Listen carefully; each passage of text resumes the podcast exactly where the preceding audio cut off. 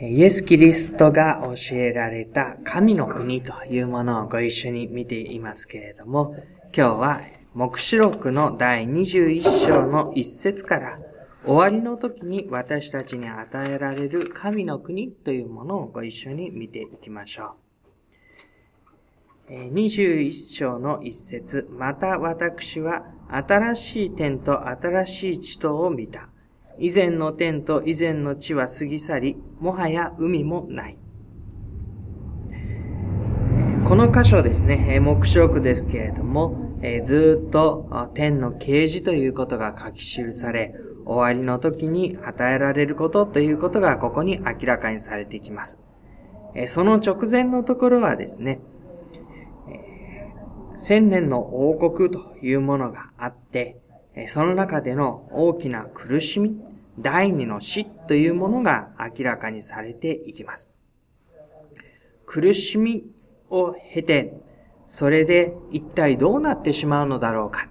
ということの中に21章になりますと、最後の最後に新しい点と新しい地という風に言われるものが到来することが書かれています。で、このところの以前の手と以前の地は過ぎ去り、もはや海もないということですので、この新しさというのは、今までの延長線上ではない、全く新しいというニュアンスを知ることができるでしょう。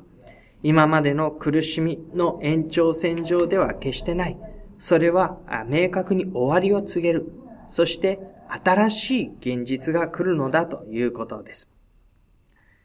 そのような意味で、前からの延長線上で、それがどうなってこの世界が来るという話ではなく、それに明確な終わりを告げて、新しい天と地が来る。その明確な終わりは、イエス・キリストご自身がもたらされるものでした。その意味で、新しい天と新しい地と言われているわけです。人の歩みがどのように努力を重ねて良いものに整えられていったとしても、ここに至ることはない。悪しき者がどれだけ栄えて、そのことが確立されて、打ち立てられていっても、ここに至るわけではない。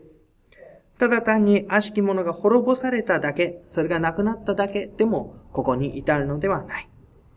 そこには、イエス・キリストがもたらされる新しい点と新しい地があったわけです。二節、私はまた聖なる都、新しいエルサレムが、夫のために飾られた花嫁のように整えられて神の身元を出て天から下ってくるのを見た。ここにも新しいというふうに書かれています。新しいエルサレム。で、その新しさというのは良いものだというふうに言われています。夫のために飾られた花嫁のように、花嫁がですね、結婚にあたって、新郎の横に立つときには、一生涯の中で一番良い着物で着飾って、そして隣に立つ。この晴れ舞台の時ですね。まさに花嫁という風に言われるごとくに着飾った、整えられた姿でそこに立つことになります。でそういう良いものとして、新しい天と地、新しいエルサレムが天から下ってくる。そして与えられるということを見たというわけなんです。するとその時私は、ミザから出る大きな声がこういうのを聞いた。見よ、神の幕屋が人と共にある。神は彼らと共に進み、彼らはその民となる。また神ご自身が彼らと共におられて、彼らの目の涙をすっかり拭い取ってくださる。もはや死もなく、悲しみ、叫び、苦しみもない。なぜなら以前のものがもはや過ぎ去ったからである。ここにも繰り返し、以前のものはもはや過ぎ去ったというふうに書かれています。以前の時代が、ここにある死、悲しみ、叫び、苦しみというもので表される暗黒の時代だった。しかし、そのようなものはもはや過ぎ去ったというわけです。で過ぎ去ったという時に何がそうさせたのかと言いますと、三節の括弧の中ですが、神の幕屋が人と共にある神は彼らと共に住み、彼らはその民となる。神ご自身が彼らと共におられて、目の涙をすっかり拭い取ってくださると言います。でこの言葉というのは、創世記の初めのところから出エジプト記を経て、ずっと神の民の間に語り継がれてきた神ご自身が民の神であるということの最も顕著な表現でした。私は彼らの神である。あなた方は神の民である。そのようにして彼らは神と共に歩もうとしてきました。いや、むしろ神ご自身が彼らを選び、彼らのうちに住むことを良しとされ、彼らの間に天幕を設け、そこにお住みになって民を導いてこられた。その幕屋はやがて神殿の形に消化されていき、そのところで神ご自身のご臨在があり、民はそこに礼拝をしに行く。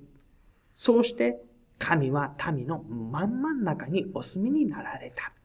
神は彼らの神となられたのだ。そのことによって、もはや今まで抱えていたような苦しみ悪しき現実は過ぎ去ったのだというふうに言われています。ですから、ここにあるのは、苦しみの時代は明確に終わりを告げ、もはやそのようなものの一切過ぎ去った新しい喜びの神の栄光の時代が来たということですけれども、同時にその神の栄光の時代というのは、聖書の一番初めから約束をされていたものであって、神が彼らの神となられたということが、いよいよますますこの時に完全な形で実現をした。その神の約束は、神殿というふうに言いましたけれども、その後には、後にはというか、重なるようにして、イエス・キリストご自身が、彼らの神であられ、彼らと共におられ、彼らの間に住まれ、顔を見て共に歩まれたお方として、神ご自身が彼らの目の涙を拭い取り、死から、苦しみから、悲しみから、彼らを解き放って歩んできてくださったわけです。しかし、そのイエス・キリストは天に上げられた。弟子たちは、それから、イエス・キリストと共に歩んだ3年間よりもはるかに長い時間を、イエス・キリストは実際には目に見える形では共に歩まれないけれども、イエスの霊を心の内にいただいて、そして天におられるイエス・キリストが自分たちのために取りなしてくださっていることを知りながら、実際にはあの3年よりもよほど長い時間を彼ら自身がイエスと共にこの地上で目に見えないイエスと共に歩むという時を過ごしてきた。そして、やがて、このイエス・キリストご自身が、御座についてそして新しい都をもたらして、こう言われるのだと言うんですね。五節。ミザについておられる方が言われた。見よ、私はすべてを新しくする。今まで神が恵みによって人々を導き、回復を与え、備えてきたその歩みの中で、見よ、私はすべてを新しくする。再三言っていますけれども、この新しさというのは、前の苦しみの時代から明確な区切りがありつつ、神ご自身が一番初めからなさろうとしていたことの完全な形での完成。だからそういう意味では、神の宮座は連続性があった。人と来たりとも欠けた時、途切れた時はなかった。イエスはその時代の間、ずっと私たちの主であられ続けて、この時に至るのだ。しかし、この時、もう一度再びイエス・キリストが来られるということにおいて、すべてが新しくなると言われるにふさわしい完全な形での神の国の実現というのが備えられるというわけです。書き記せこれらの言葉は信ずべきものであり、真実であると言われています。で、この目視録の目視、啓示を受けたのは、ヨハネという人物です。イエス・キリストの弟子であったヨハネが、一人神の前に導き出されて、そして幻を見た。そしてそれを書き記し、後の世代に残せ。この時すでにヨハネは高齢になっていたというふうに言われています。仲間の弟子たちはもしかしたらもうすでに様々な形で殉教していったその後、ヨハネはそのことを知りながら、やがて自分も同じように捉えられ、訴えられ、命を落としていくことになるだろうと、そのことを痛感していたことでしょう。イエス・キリストのいた3年の時代、その時代は良かった。しかしその最後、指導者たちに引き渡されてイエスが十字架につけられた。復活の主に出会って弟子たちは恐れず大胆にイエスの名を告げ知らせるようになった。でもそうすると、イエスが受けたのと同じ迫害を弟子たちは受けることになる。しかも、イエス様が共にいない中で、一人きり弟子たちだけ残された状態の中で、この迫害を受けるようになる。で、その迫害を受けながら、実際的に命を落とす者たちがいながら、やがて自分の身に迫っていることも知りながら、ヨハネはこの目視を聞いて、啓示を聞いて、そしてこれを書き記せと言われる。で、これは信ずべきものであり真実なのだと言われるんですね。でも、ヨハネにしてみれば、一体どうしてこんなことが起こり得ようかというふうに、そのことを信じられなくて当然の状況であろうと思います。千年の間の苦しみが来ると言われた方がよほどピンとくる。そしてそのただ中に私はあって、思えばこんな風に随分多くの人たちに世界の各地にイエス・キリストのことが伝えられて、それを信じる人々が起こされてきたけれども、それをして、ますます迫害の手はひどくなる。それから200年後、300年後には、ローマのその教えを認める中で、キリスト教は国教となり、世界にさらに大きく迫害を抜きにして伝えられていくことになるんですが、そんなことをヨハネは知らないわけですね。今のように世界中に至るところに教会が立って、まあ、もちろん厳しい迫害を受けている国々もあります。こう20、20世紀っていうのはですね、それまで1900年の間に、殉教で死んだ人の数よりも、よほど多くの人がその20世紀だけで殉教で死んだというふうに言われる、そういう時代です。ですから、非常に厳しいとはいえ、彼らが最初の時代に、その根絶やしにされようとするような勢いで迫害を受けたのとは、今は全然違うわけですね。大多数の安全な教会とクリスチャンがあり、一部の危険にさらされている者たちがある。でも彼らの時は、大多数の危険にさらされている者たち。正直に信仰告白するならばみんなそうだった。そういう中で、これは信ずべきものである。真実である。新しい天と地は来るのだ。この苦しみが苦しみで終わらない。確かなその完成があるのだということを言われる。そしてそのお方はまたこういうふうに言います。ことは成就した。ここに今までの神のご計画がここに集約されていることを表しています。これは継続の技だった。今始まったことじゃない。継続して今ここに完全な形で成就した。だからこそ私はアルファでありオメガである。ギリシャ語の一番初めの文字がアルファ。一番最後の文字がオメガ。そしてアルファでありオメガであると言ったときに、その間すべての事柄について私はその通りのものであるという意味合いを指しています。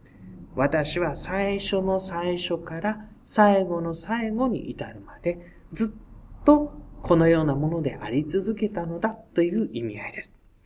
最初であり最後であるというふうに言われます。このお方には最初があり、最後がある。最後というのは、ことの成就を意味します。最初というのはことの始まりを意味します。もちろんこのお方は永遠のお方ですから、最初、最後と言って区切られるものではありませんけれども、この救いの技が、このお方によってなり、このお方によって完成される。その歩みが、ここに成就したんだ。私は乾く者には命の水の泉から与えなしに飲ませるというふうに言われています。ヨハネの福音書を書いたとき、イエス・キリストの言葉を私は命の水である。乾くものは私から飲みなさいというふうに言われた。そのことを思い起こすようにして、ここには乾くものには命の水の泉から与える。で、それを与えなしに飲ませる。この新しい天と地、新しい世界の完成と言ったときに、そこには人の側から求められるものはないのだということを知ることができます。人の側で努力をして積み重ねて、神の前に認められて、そのことのゆえに与えられるものは実はなくて、与えなしに、神様の側の恵みによって備えられるものなのだ。勝利を得る者はこれを相続する。私は彼の神となり、彼は私の子となる。勝利、そして御国の相続ということがここに出てきます。しかしということで、八節は臆病者、不信仰の者、憎べべき者、人を殺す者、不貧困の者、魔術を行う者、偶像を拝む者、すべて偽りを言う者どもの受ける分は、人を用との中、燃える中、池の中にある。これが第二の死である。でこの八節のところに出てくる数々の者たちというのはですね、二十章までのところに自分たちの勢力を振るっていた方の人たちです。イエス・キリストにつくのではなくて、イエス・キリストを向こうに回して敵対する者になって、こういう道に歩んだ者、かつて誇っていた者たち。しかしその歩みは第二の死という滅びを迎えることになる。でこのことが何を意味しているかというと、迫害を受けている者たちにとっての大きな希望を表すわけですね。で、この目視録というものが書かれて、教会教会に受け継がれて、そしてこのことが語り継がれてきたのは一体何かというと、実は当初から多くの場合、それは私たちが天国に行ける天国とはどういうものだろうか、どんなに素晴らしいんだろうか、という関心よりは、もちろんそういうこともありましたけれども、この時代を生きていったときに、今は悪がはびこることはあるだろう。こんなに苦しむことがあるだろう。そしてそれは何も思いがけないことではないのだ。イエス・キリストにあるのになぜこんな風になるのだろうか？こんなことではイエス・キリストになんと一緒に歩まなければいいじゃないか。そう思うのも無理からぬことだろうと、そういう時代がある。でも、その時代が全てではない。その時代に明確な区切りを持って新しい天と地が来るのだ。もたらされるのだ。そしてそこにあなた方は迎え入れられるのだ。栄えるのは彼らではない。イエス・キリストにあるものだ。そのことを明確に言って彼らに希望を与えるものである。で、これを聞いた者たちは、あ、私たちはこの地上の歩みを終わったら死んで天国に行けるんだ。この地上の歩みから解放されてそこに移されるんだというふうに思ったというよりは、今の時代を辛抱して生きよう。今の時代を忠実に生きよう。今の時代をイエス・キリストにあって歩み通そう。この向こう側にイエスは必ず来てくださる。あの再臨の約束の時、あなた方が天に上げられた姿を見たように、同じ姿で来ると言った、そのことが必ずなるから、そのために私たちは忠実に信じ続け、忍耐を持ってこの地上の歩みを全うしよう。与えられた分を全うしようと。そう言って歩み進んでいったことでしょう。ですからですね、聖書の最後の言葉というのは、神様、私たちを天国に迎えてくださいって。あの十字架の一人の人のようにですね、天にある時私を覚えていてくださいという言葉ではないんですね。22章の一番終わりのところにはですね、22章の20節のところになりますけれども、これらのことを証しする方が言われる。しかり私はすぐに来る。イエス様は来るとおっしゃって、アーメン、主イエスよ、来てください。これが応答だったんですね。アーメン、主イエスよ、来てください。主イエスの恵みが全てのものと共にあるように。そのようにして、彼らはこの地上の歩みを、この希望を持ってイエス・キリストが再び来ることの希望を持って歩み通していったのでした。その時にもたらされる神ご自身が一番初めから意図され導かれようとしていた現実が余すところなく実現することを期待して、そしてそのことに力を得ながら彼らは歩み通していった。ですので、私たちも、地上にある間、この歩みを通して、神ご自身のこのもたらされる御国に迎え入れられる歩みをご一緒にしたいと思うんです。こんな風にイエスの名にあって新しい天と地がもたらされて値なしに飲ませていただけるならじゃあどう歩んでいてもそれに預かれんだからいいのかなというふうに思うことは間違っているでしょう。先ほどのように、イエスに敵対する側に立って歩んだ者には、やっぱりそういう歩みがあるということが言われ、だから決してあなた方は今与えられている歩みを損なうことがないように、向こう側に回ることがないように、捨ててしまうことがないように。だから目食の始めは、こう、教会に宛てた手紙が書き送られるわけですね。七つの教会に向けて書き送るで、七つの教会については、その信仰の歩みを保ってほしいわけです。生ぬるくなって滅びてしまわないでほしいわけですね。耐えて、忠実に歩んで、従って、そしてこの叱り私はすぐに来ると言われた方に来てください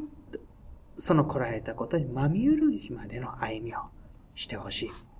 そのことは私たちにも同じように導かれていることです。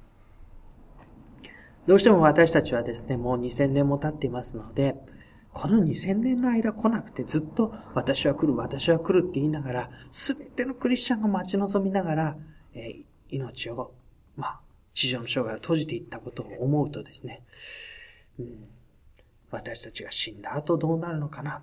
ということの方が結構大きな関心というか、